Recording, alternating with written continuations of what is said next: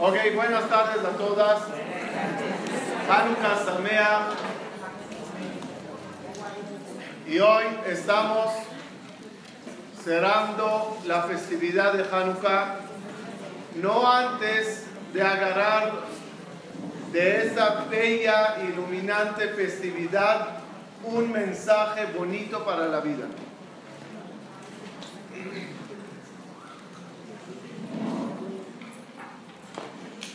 Primer lugar, vamos a analizar por qué ocurrió Hanukkah.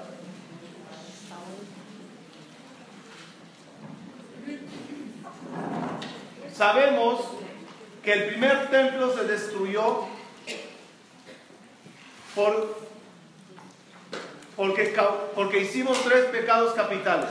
¿Cuáles son? Giluy Arayot, Abodazara y Shepichud Damim. Asesinatos,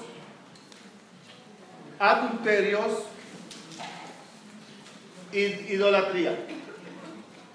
Debido a esos tres pecados, dijo a Kadosh Baruj ¿saben qué? no, destruyo mi casa, ya no quiero morar entre ustedes. El segundo templo se destruyó por odio gratuito. Pero ¿por qué ocurrió Hanukkah? ¿Qué hicimos de malo para que Hashem nos mande a los griegos y durante 52 años causen una interrupción del servicio en el Betamigdash, una profanación del lugar sagrado? ¿Qué hicimos? Y si hicimos algo malo, ¿por qué no destruyeron los griegos del templo?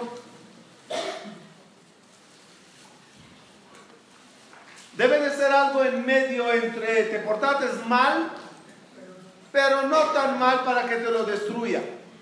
¿Qué hicimos? Primeramente, vamos, con permiso, vamos a ubicarnos en, en la historia, ¿sí? En la historia. ¿Cuándo ocurrió Hanukkah? Rápidamente salimos de Egipto, 40 años en el desierto, para, caminando ahí para bajar la matzá y después entramos a Eretz Israel.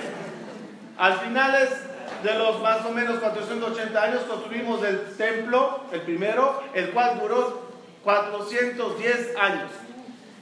Se destruyó, como expliqué, y salimos de un exilio de 70 años. Después regresamos al segundo templo, el cual duró 420 años. Más o menos a la mitad del segundo templo ocurrió Hanukkah. No es al principio y no es al final, es en medio. ¿Qué pasó? Antes que digo qué ocurrió, vamos a conocer una naturaleza humana. A ver, dos naturalezas humanas. La primera es uno se acostumbra a las cosas. Un pobre muerto de hambre durante 20 años le tocó la lotería. ¿Está feliz o no? Sí. Y desde que le toca la, lotería, va ahí ganando dinero, gastando, viviéndola. ¿Cómo es su nivel de alegría después de 40 años como rico? Igualita como el primer día que le tocó la lotería o no. Pero ¿por qué tienes dinero? La respuesta cuál es? Se acostumbra uno. Uno se acostumbra a las cosas. ¿Cuál es el problema de, de, acostumbrarse a las cosas? ¿Cuál es el problema? Que perdemos la emoción.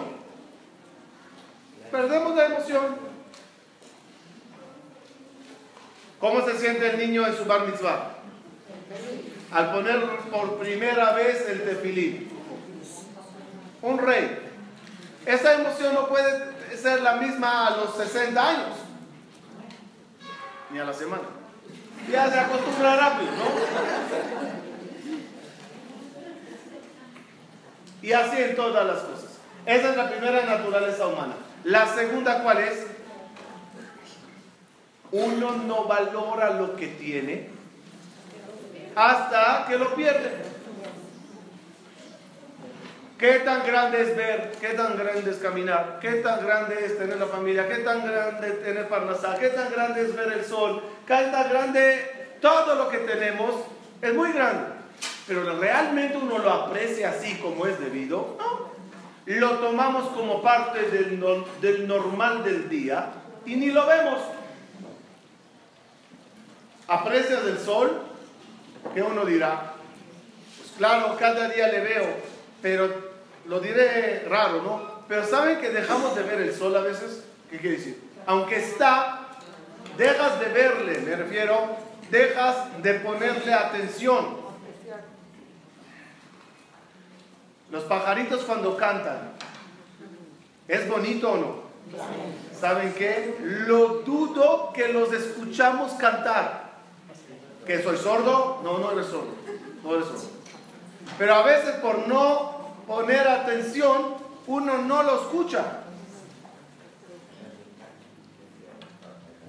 Mi casa en Ashdod de, de niño estaba ubicada a unos ciertos kilómetros de una base de aviones, Hatzor. Y a cada rato aviones saliendo, aviones saliendo, aviones saliendo. Una vez llegó un amigo mío a pasar conmigo dos días. Me dice, ya no aguanto, me quiero regresar a mi casa. Le dije, ¿por qué? ¿Qué, tienes? El ruido de los aviones. Nos prometo, reacción normal mía. ¿De qué aviones hablas? Creces todo el día con ese ruido en el, en el oído que ya no lo escuchas. Cuentan que una vez dos amigos estaban caminando en una calle así como centro, así, mucha gente, ruido, coches. De repente dice uno al otro, estoy escuchando un pajarito pidiendo ayuda. Le dice el amigo, estás loco. ¿Quién escucha un pajarito en este ruido? Le dice, cállate. Se voltea, efectivamente, un polluelo que cayó del nido. Estaba en el piso, chillando, cantando. Agarró al Señor y se lo puso en su lugar. Le dice el amigo, oye, ¿qué oídos tienes? Le dice, no, es verdad. Observa. Le dice, le dice el amigo, ¿qué oídos tienes? ¿Cómo es que nadie aquí lo escuchó? Dice, observa. Sacó una moneda y la tiró al piso. Todos se voltearon. Le dice al amigo con una sonrisa, uno escucha lo que busca. Uno escucha lo que busca. A veces no escuchamos el cántico de la naturaleza, no vemos la belleza. ¿Por qué? La mente no está en esos detallitos y por lo tanto no lo apreciamos. Cuando leemos, resumiendo, dos defectos tenemos. ¿Cuáles son? El primero, ¿cuál es? Nos acostumbramos. Dos, uno no valora lo que tiene hasta que lo pierdes. Prácticamente es la misma idea las dos cosas, lo dije nada más de dos formas. Cuando uno lee las descripciones del Beta no, no, no, no, se, te cae, te mueres de ganas de nada más ver o imaginarte o estar allá. ¡Wow! Koanim en sus servicios. Los Levín cantando maravillosamente, tocando los instrumentos y Eudim caminando de todo Israel para llegar al Bet y traer sus ofrendas. No, debía de ser algo impresionante. Si estarías en Eretz Israel, ¿irías al Bet o no? Si hubieras vivido en esa época, ¿irías a ver esa belleza o no? Claro, claro, en el primer año. Claro, en el segundo año. Claro. Pero después de 200 años, ya se pierde la emoción. ¿Dónde vas? A Jerusalén. ¿Dónde queda eso? Ya. Una vez me acuerdo, le dije a mi rabino, estudiamos en eh, una yeshiva y teníamos que examinarnos para decidir a cuál yeshiva de, niños más grandes nos vamos a mudar. Y entre los amigos hablando, no, a mí me gustaría estudiar en Benevera. Yo, yo dije a mi rabino, yo quiero estudiar enfrente del cótel. Me fascina el cótel. Quiero estudiar enfrente del cótel. Me dijo mi rabino así, si quieres seguir amando el cótel, estudia en Breverat. Somos humanos y la realidad cuál es? Todo el día enfrente del cótel. Aprecio a la gente que viven o están cerca y van constantemente. La verdad con la acabo es difícil. ¿Qué nos ocurrió en el Beta Migdash segundo? Dice el Jajamim, le aflojamos al servicio en el Migdash. Ya los Kohanim trabajaban sin ganas. Ya los Levim cantaban más roncos que tenores. Ya la gente eh, no iban demasiado, demasiadas veces. Ya Sukkot, Rosh eh, Kippur, eh, perdón, Shavuot, no se veían muchas personas llegando. Ya en el Bet Amigdash las cosas no andaban como siempre. Le aflojaron. ¿Qué dijo Hashem? Te doy una maravilla tan grande. ¿Por qué no la aprecias? Ustedes saben que para que haya 10 personas, para que haya miñán, hace falta 10 personas, pero esas 10 personas tienen ciertas eh, condiciones. No pueden ser niños, tampoco pueden ser unos sordo-mudo. No hablo de los de hoy, que tienen forma de comunicarse. Antiguamente un sordo-mudo estaba desconectado del mundo, no entendía nada, no había forma de explicarle las cosas. ¿Cómo le explicas a un sordo mundo de nacimiento que hay un Dios? No, no puede entender que es miñán, no puede entender, por lo tanto no cumple para miñán. El tercero en la lista que no cumple es shote, tonto. Shote. Un, un tonto, un tonto. ¿Qué es tonto? ¿A quién se le llama tonto? Hay mucha gente con diferentes niveles. ¿Cuál es el marcador? A partir de aquí puede cumplir, a partir de aquí no. Se sorprenderán la respuesta de la Gemara. Tonto se considera aquel que le dan algo valioso y no lo sabe cuidar y apreciar. Ese es el rango. Si hay una persona que le das un diamante en la mano y no lo entiende y lo tira, el nivel cultural que tiene es tan bajo que no puede alcanzar ser parte de un niño. Hasta aquí la quemada. Nos advierten nuestros sabios, cuidadito que no seamos tontos. ¿Qué es tonto? El que tiene algo valioso y no lo sabe cuidar. De alguna forma, ¿qué nos pasó en pre-Hanukkah. ¿Qué causó Hanukkah? Fuimos tontos. ¿En qué sentido fuimos tontos? Que teníamos una joya tan grande llamada Bet Mikdash y no nos importó, no lo supimos valorar. ¿Qué hizo Hashem? Destruir la casa no amerita, pero necesito darte un poquito de emoción, que te emociones sobre el Betamigdash. Llegaron los griegos y, y, y profanaron el Betamigdash. Al decirte no puedes ir a Jerusalén, ahora sí quieres ir. Al decirte ya están sacrificando cerdos en el Betam, en el Misbea, que decías, no, no, no, mi cordero, ¿cuándo tendré la oportunidad de ir y sacrificarle? Mira, ya no hay cánticos de los Levín. Ay, qué bonitos cantaban esos. ¿Cuándo apreciamos las cosas?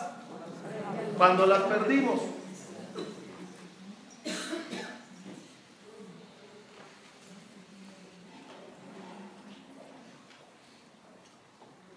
Punto aparte. Segundo tema. Con una película nos vamos a otro país, a otra escena. Después lo vamos a juntar. Yosef Atzadik escucha que el rey Faraón eh, soñó con siete vacas flacas, siete gordas.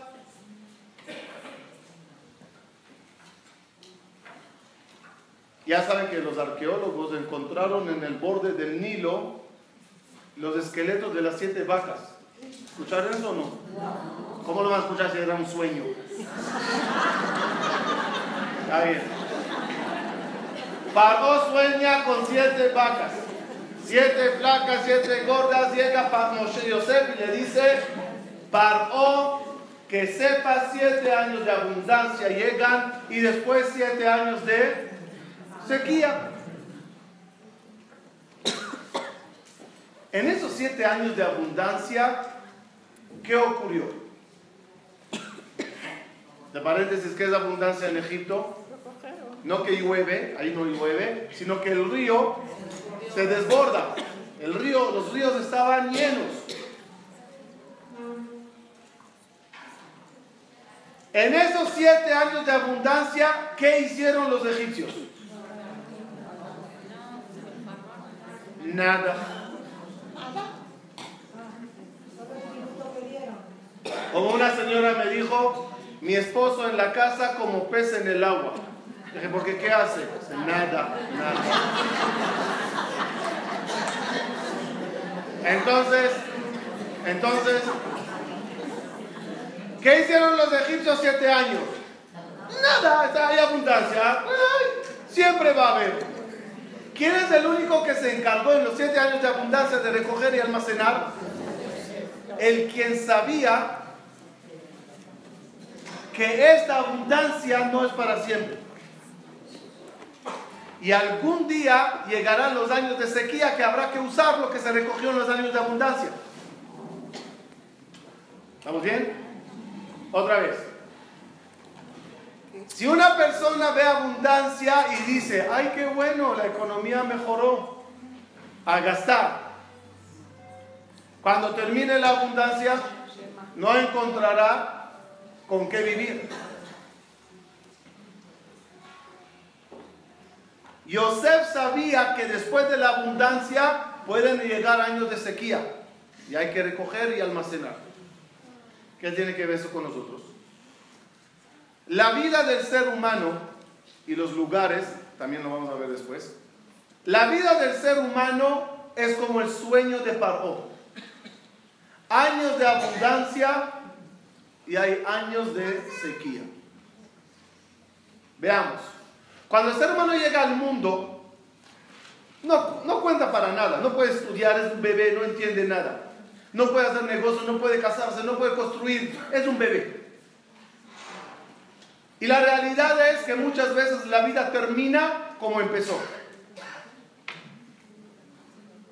Que Dios nos dé a todos nosotros una buena vejez. Pero hay personas que terminan con pañales como empezaron, terminan en silla de ruedas como careolas, terminan comiendo sopa licuada como bebés, terminan sin dientes como bebés. Este observa la vida de un bebé y la vida de un posible anciano, casi, casi es la misma. ¿Qué es la vida entonces? Lo que hay en medio, entre esas dos etapas. Esos años se llaman años de abundancia. ¿Cuántas veces queremos hacer las cosas? Hay un terreno del egipcio a la izquierda, hay un río caudaloso a la, a la, a la derecha. ¿Y qué tiene que hacer ese egipcio? Recoger agua y regar su campo. En vez de hacer lo que dice, mañana. Bajo la regla, no dejes para mañana lo que puedes dejar para pasado mañana. Y si es sano trabajar, pues que trabajen los enfermos. Bajo esas reglas, la gente no hace nada. Y un día cuando decide, ahora sí, decidí sembrar, de repente el río se va para abajo. La vida es lo mismo.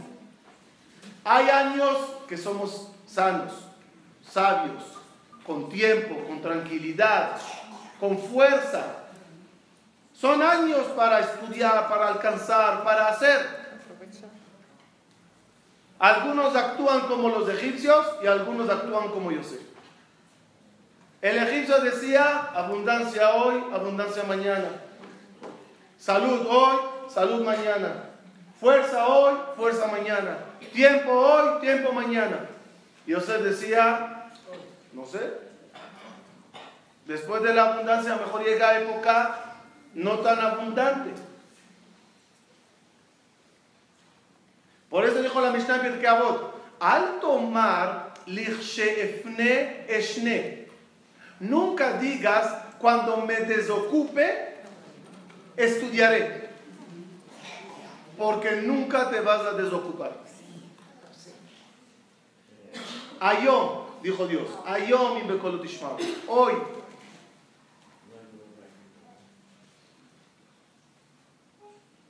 Una persona no puede permitirse ser tonto y no valorar lo que tiene en mano. Hay lugares de abundancia, hablé de época en la vida, ¿ok? Bebé, anciano, en medio. Hay, salvo la edad, lugares en el mundo de abundancia y sequía. Pensemos por un minuto en todos nuestros hermanos Yehudim en Francia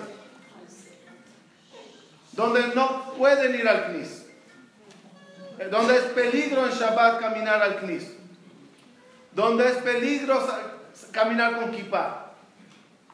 Ellos sufren una época de sequía, lo llamaremos así. Y nosotros, le ainará Baruch Hashem, abundancia, ríos llenos. Y en esta época y en este lugar en el planeta donde Baruch Hashem hay, hay hay años de soba, años de abundancia. ¿Qué hacemos con eso?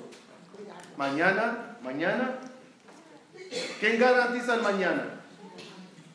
Soy testigo de un país, Venezuela, donde cuando llegué era años de abundancia y de repente todo para abajo. Nadie garantiza el día de mañana. ¿Qué hay que hacer? Nada, vivir bien hoy y aprovechar las cosas hoy. ¿En qué caemos? ¿En qué podemos llegar a caer? En lo mismo que cayeron nuestros padres antes de Hanukkah. Betamigdash, está bien, algún día. Algún día iré a verle. El Betamigdash está para visitar, para ir, para rezar allá. Nosotros no tenemos Betamigdash, pero tenemos templos, tenemos lugares maravillosos. Y hay que acudir, hay que llenar los lugares del templo y no por el rey. ¿Saben qué? Y no nada más por motivos de bar mitzvah, que son motivos alegres, pero son compromisos que por eso fuimos. Y me daría igual si es en el CNIS o en un salón de fiesta. A un CNIS, a un templo, a una sinagoga hay que ir para rezar, para estudiar y sin motivos de compromiso. No por rey o por fiestas, hay que ir por querer ir. Hay que acudir y cuidar los lugares y emocionarse cada vez que entramos. Dijo David Amelech una frase contradictoria.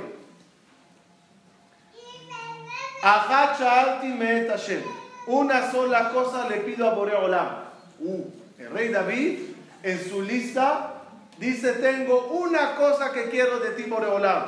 Sí, David, ¿qué quieres? Shifti bebet Hashem kol para la Hazot benoam Hashem y levaker bejalu. ¿Qué dijo David Amelech? Quiero tener el privilegio, sentarse siempre en el hogar de Dios, en un templo, en una sinagoga, en un colel, en una yeshiva, sentarme siempre. Qué bonita petición, ¿cómo termina? y visitar esos lugares. No entiendo. Si quieres estar siempre, Shifti Bebet Hashem, toda mi vida quiero estar sentado ahí. Si esa es tu petición, no entiendo la siguiente frase. Ulevaker y visitar ese lugar. Si estás sentado ahí, no puedes visitar. Respuesta, el visitante siempre está emocionado. ¿Qué pidió entonces el rey David?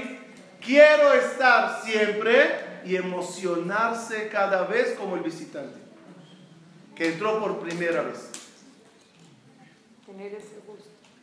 Y no es fácil. No es fácil tener algo bueno en la vida y emocionarse de eso diariamente. ¿Cómo? Ya me emocioné ayer, otra vez. ¿Cuántas veces puede entrar aquí y decir, wow, qué pared? ¿Qué hard? Ya, es la misma pared. Pero, pero, es el deber. Porque si no te emocionas o no te ayudas a emocionarte de nuevo, caemos en la rutina, caemos en la apatía, caemos en la falta de acudir.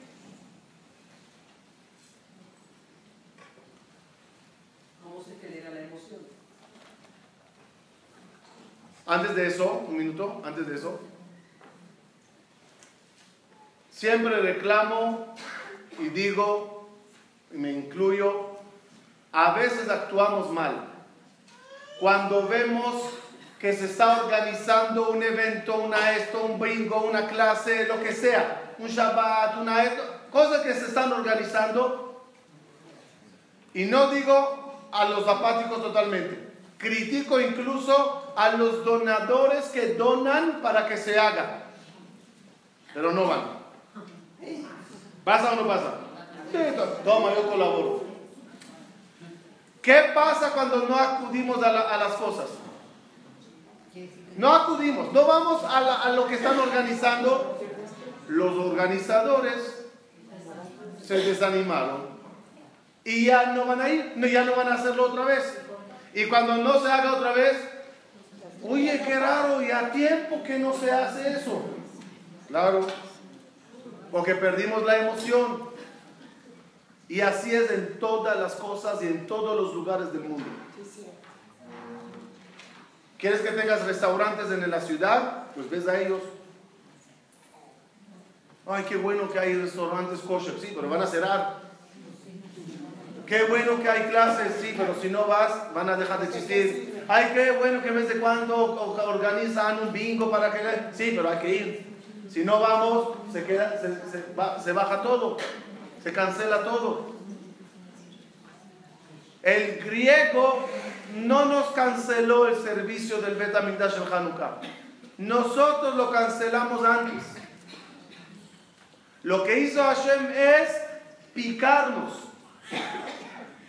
Porque cuando te dicen puedes, dices no quiero. Y cuando te dicen no puedes, ahí quieres. Había una persona en la época del rey David, se llamaba Shim'i ben Gerá. Cuando el hijo del rey David, Absalom, le hizo un golpe de estado y salió el rey David huyendo para que su hijo no le mate, Shimi ben Gerá estaba en una colina y empezó a maldecirle al rey David. Le dijo su ministro de batalla al rey David, dame permiso y le mataré a este perro. ¿Cómo se atreve a maldecirte y a ladrar de esta forma? Dijo el rey David, no le hagas nada. Pasaron los años, el rey David ya, claro, recuperó su reinado, todo estaba bien, y antes de fallecer le llama a su hijo Shelomó y le dice, mira Shelomó, se lo explico de una vez con los comentaristas, mira hijo, Shim'i ben Gerá hizo algo muy feo. Terrenalmente le debería yo matar porque uno que falta el honor al rey, hay que matarle según la Torah. Yo le perdoné equivocadamente y él va a tener un problema celestial cuando fallezca. Mejor le castigas en la tierra para que no le castiguen en el cielo. Y fallece el rey David. Ahora Shlomo Amelech no sabe cómo hacer. De una parte, si le llama y le mata, ¿qué dirán todos? Tu papá le perdonó y tú le matas. Si no le hace nada, falta el respeto de lo que le ordenó el papá. ¿Qué hizo el rey Shlomo? Sabio, ¿no? Le llamó a Shimei y le dijo, por orden del rey, propio de mí, te prohíbo salir de Jerusalén. Chao. Cuentan Jajamín, Shimi Ben Gerá ya años no salió de Jerusalén. Pero cuando le dijo el rey Shelomo, te ordeno que no salgas de Jerusalén, ahí le provocó salir. Y al salir desobedeció y le mató. Es decir, ¿qué aprendimos de eso? A veces no te dicen nada y no tienes las ganas. Llegaron los egipcios, no se puede estudiar Torah. Ay, sí, ahorita quiero estudiar. No se puede. Ahora sí quiero. ¿Por qué somos gallegos? ¿Por qué hace falta que te prohíban las cosas para que la hagamos? Es psicología inversa. Los soldados cuando iban a, las guerras veían eh, eh, eh, prisioneras cautivadas muchachas bellas del otro país que iban a conquistar, en campo de batalla, en vez de pensar en la guerra, pensaban en las chicas. ¿Qué dijo la Torah? La Torah que es tan severa en todas las cosas, quieres ir con ella, puedes agarrarla, cásate con ella, ten hijos, libertad total. ¿Por qué? Ah, si hay libertad, ah, no, no quiero. Así funciona el cerebro. Sí, es cierto. Así funciona el cerebro. No hay que ponernos obstáculos para que deseemos ir a los lugares. Por eso, Jajamín cerraron todos en una frase. Behol yom iyu be'eneja que hadashim. Procura que cada día de tu vida las cosas maravillosas que te rodean, procura verlas como nuevas. ¿Difícil o fácil? Imposible. Imposible. ¿Cómo la voy a ver de nuevo? Si el sol le conozco desde que nací. Pon atención cada día a lo que eso te beneficia. Otra vez. Preguntaron, ¿cómo se logra emocionarse cada día? Respuesta, cada momento checa que eso te da. Ejemplo simple. Esta mañana salí y el cielo, no sé si lo vieron en la mañanita, azul, azul, azul, azul. ¿Ok? A veces está nublado, a veces con tanto smog que no sabes si es de día o de noche, pero hoy estaba bien. De paréntesis, los que se quedan ahora en diciembre, los aconsejo súbanse a una azotea, hay montañas alrededor. No sé si lo saben, pero alrededor hay montañas que durante el año no se ve, pero en vacaciones, como todos salen de viaje y el smog baja, de repente aparecen montañas.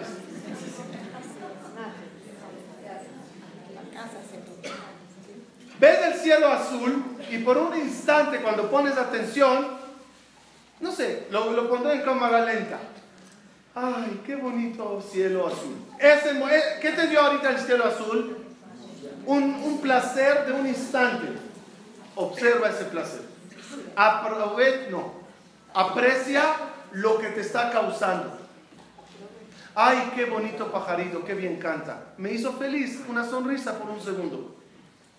Ay, qué bonito árbol, ay, qué bonito fruta, ay, qué bonito manjar, ay, qué bien está arreglada la mesa, la casa, el paisaje, lo que quieran.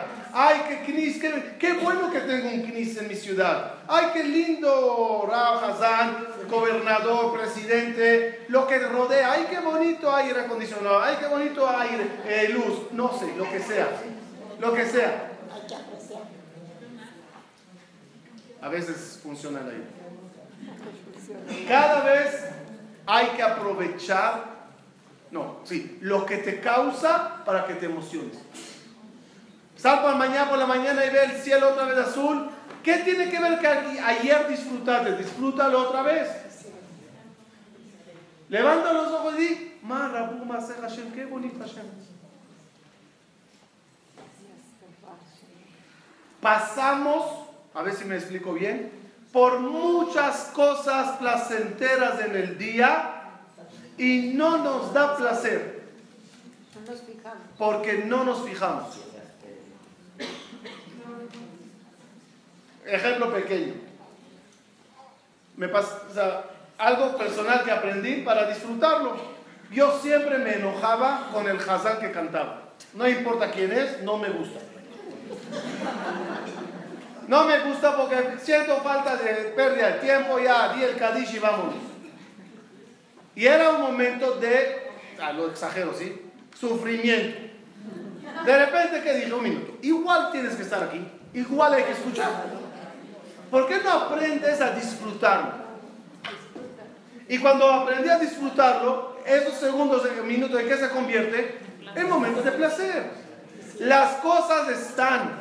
Tú decides si disfrutarlas o sufrirlas. Ya están.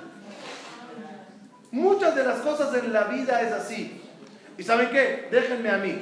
Una persona que está sentado en el CNIS y platicando. Y el Hazán está cantando. Y, la canción está muy bonita. ¿Disfruta el Señor del cántico del Hazán o no? ¿Por qué no? Porque al platicar, la mente no está. Entonces, la falta de atención a las bonitas cosas que tenemos a nuestro alrededor es la que nos causa que no los disfrutemos. Uno puede comer y no disfrutar. Porque no come analizando lo que come o, no sé, eh, gustando las cosas. La primera clase para de, para de catadores de vino, la primera clase que te dan para tomar un vino, ¿cómo es? No sacar un vino se traga. un minuto, huélelo, saborealo, muévelo en la boca y después trágalo. ¿Por qué? Porque si no, no lo disfrutas. Ese, ese ejemplo hay que hacerle copy-paste a muchas cosas en la vida. Huélelo, obsérvalo, pruébalo, disfrútalo. Si uno se convierte en alguien así, tendrá muchos momentos en la vida de sonrisa. Y cada día apreciará las cosas más y más. Y no hay que perder las cosas para valorarlas. Hay que ver los que la perdieron para que tú lo valores. A ver si me explico otra vez. No hay que uno perder las cosas para decir, ay, qué lástima. No, mira a algunos que la perdieron. Una de las cosas que me pega mucho positivamente, es como enseñanza, también duele, pero es una enseñanza cuando hago el viaje a Polonia. Y de repente caminas en ciudades donde estaban llenos y llenos de Yehudim, lamentablemente ya no están, pero quedaron templos tan grandes, tan bonitos, vacíos. Algunos ni es museo. Algunos todavía los dejaron abiertos para turistas, otros ni abiertos. Y da mucho dolor ver lugares que costó en construirlos, estaban llenos en un momento dado y de repente vacío totalmente. Da dolor. ¿Hacer algo puedes? No puedes hacer nada. Pero lo que sí podemos hacer es ver que del otro lado del planeta construyéndose cada día otro templo, remodelando templos, arreglándolos. ¡Ay, qué bonito! Hay lugares de sequía y hay lugares de abundancia. Y los templos se destruyen de dos formas. Se puede destruir un templo físicamente y se puede destruir un templo de lo vacío que está. También se llama destruido. Cuentan que había una vez un rabino que le contrató una comunidad remota donde el viento da la vuelta por allá. Y dijo el rabino a la, gente, pero yo no conozco vuestra ciudad. ¿Qué, qué ciudad es esa? Le dice el gobernador, ¿cómo que no conoces? En, nuestro, en nuestra ciudad está enterrado el Maimónides. O sea, Maimónides está en Tiberia Ah, son leyendas. Él está enterrado, enterrado en nuestra ciudad. No puede ser. Si Maimónides está allá. No nada más de eso, Rabino. Rabbi Yosef Karo, el Shulchan Aruch, también está enterrado en nuestra ciudad. Ya. Yosef Karo está en Tzfat. Son leyendas. Él está en nuestra ciudad. Ven para que lo veas. Y no te cuento de la tumba del Ramá y del Jafetz Haim. Mencionó a los más grandes, dijo el Jajam, ¿dónde está la hoja? Yo firmo. Ya, contratado. Una ciudad de tantos tzadikim, también quiero estar allá. Llegó a la ciudad, ni cementerio. Fue al gobernador, le dijo, ¿dónde está todo esto que me dijiste que están enterrados? Dijo, muy bien, ven, te enseño, ven le metió al templo, a la sinagoga, y le señaló a la biblioteca y le dijo, ¿ves? Ahí está enterrado el Maimónides, ahí está enterrado el ahí...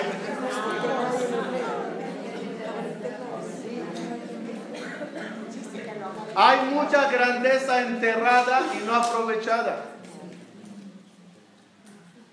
Y a nosotros, de alguna forma, siguiendo ese mismo ejemplo, nos toca el Mejayá Metim, el revivir los muertos, es decir, dar vida a toda la belleza que Hashem te dio. ¿Y cuándo pensamos hacerlo? ¿Cuándo? Con todo respeto. Cuando seamos ancianos y suframos de, de. ¿Cómo se llama? Cuando olvidaste. Ahí. Ahí vamos a empezar a memorizar todo lo que pasó, historia y el Rambam. Y ah, ¿Quién va a tener cabeza para eso? Cuando no podamos caminar a los templos, ahí vamos a querer ir. Cuando la salud no dará, entonces ahora sí quiero reunir a la familia, ahora sí quiero. Y hay una frase dolorosa que siempre digo, si hay alguien que le quieres, abrázale hoy. Y díselo hoy. Y si hay alguien que tenemos que pedirle perdón, es hoy. El mañana no está garantizado para nadie. El error de todos, yo sé que no es cómodo escucharlo, pero a veces hay que reflexionar el error de todos nosotros que vemos el río caudeloso lleno y decimos, ah, hoy y mañana va a ser igual. Las cosas no hay que dejarlas para mañana, las cosas hay que apreciarlas hoy.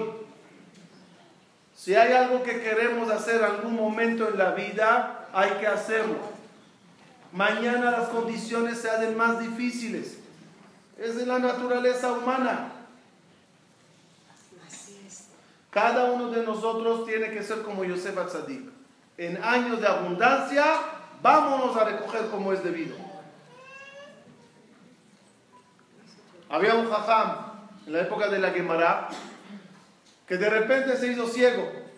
Pasó lo que pasó, no sé, se hizo ciego. No paraba de estudiar, no paraba de enseñar. Y no es los ciegos de hoy que tienen eh, el braille y tienen muchos sistemas para poder estudiar. Eh, yo estudié en la ciudad de Bechmaya y ahí teníamos un amigo que era ciego. Era uno de los mejores de, de toda la yeshiva, el ciego. Él hoy en día hizo, él, se encargó de hacer toda la biblioteca judía para ciegos. Todos los libros de Torah para ciegos, para que todos estudien. Tengo muchas ganas de una vez traerle para que le conozcamos, pero una persona con su... Pero en esa época que no había nada, no era fácil, no era fácil. Y ese jajam daba clase y tenía alumnos y Torah. ¿Gracias a qué? Gracias que a la época cuando tenía ojos y pudo ver, estudió. ¿Qué pasaría si diría mañana, mañana, mañana, mañana? No llegaría a eso no, no hay que pensar, y quiero subrayar eso, que mañana es un día negativo. Barminan, la salud la vamos a tener en Santa Shema hasta 120 años, pero siempre es menos las ocupaciones, más hijos, más nietos, más bisnietos, más fiestas, y vete para acá. Y no, no, siempre hay tiempo y cabeza. Cuando lo tenemos, hay que aprovechar.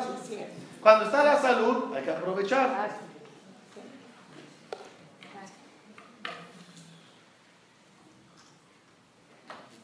Hay un concepto maravilloso, que no vamos a hablar de él, nada más usar la palabra, que se llama Mashiach.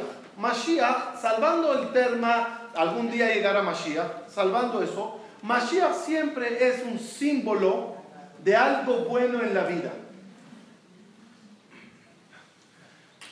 Una, una muchacha una vez me agarra y me dice, Rab, soñé que llega el Mashiach sobre un burro blanco.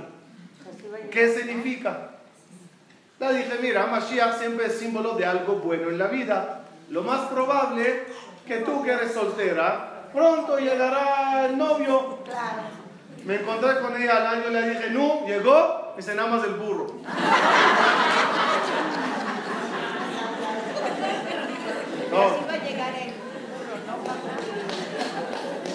Entonces, entonces, Mashiach es un concepto de algo bueno en la vida. Cada uno lo que necesita. Cuenta la Gemara, y con eso vamos a cerrar. Cuenta la Gemara, se encontró Rabbi Yoshua ben Levi con el Mashiach. Y le dice, ¿cuándo usted va a llegar?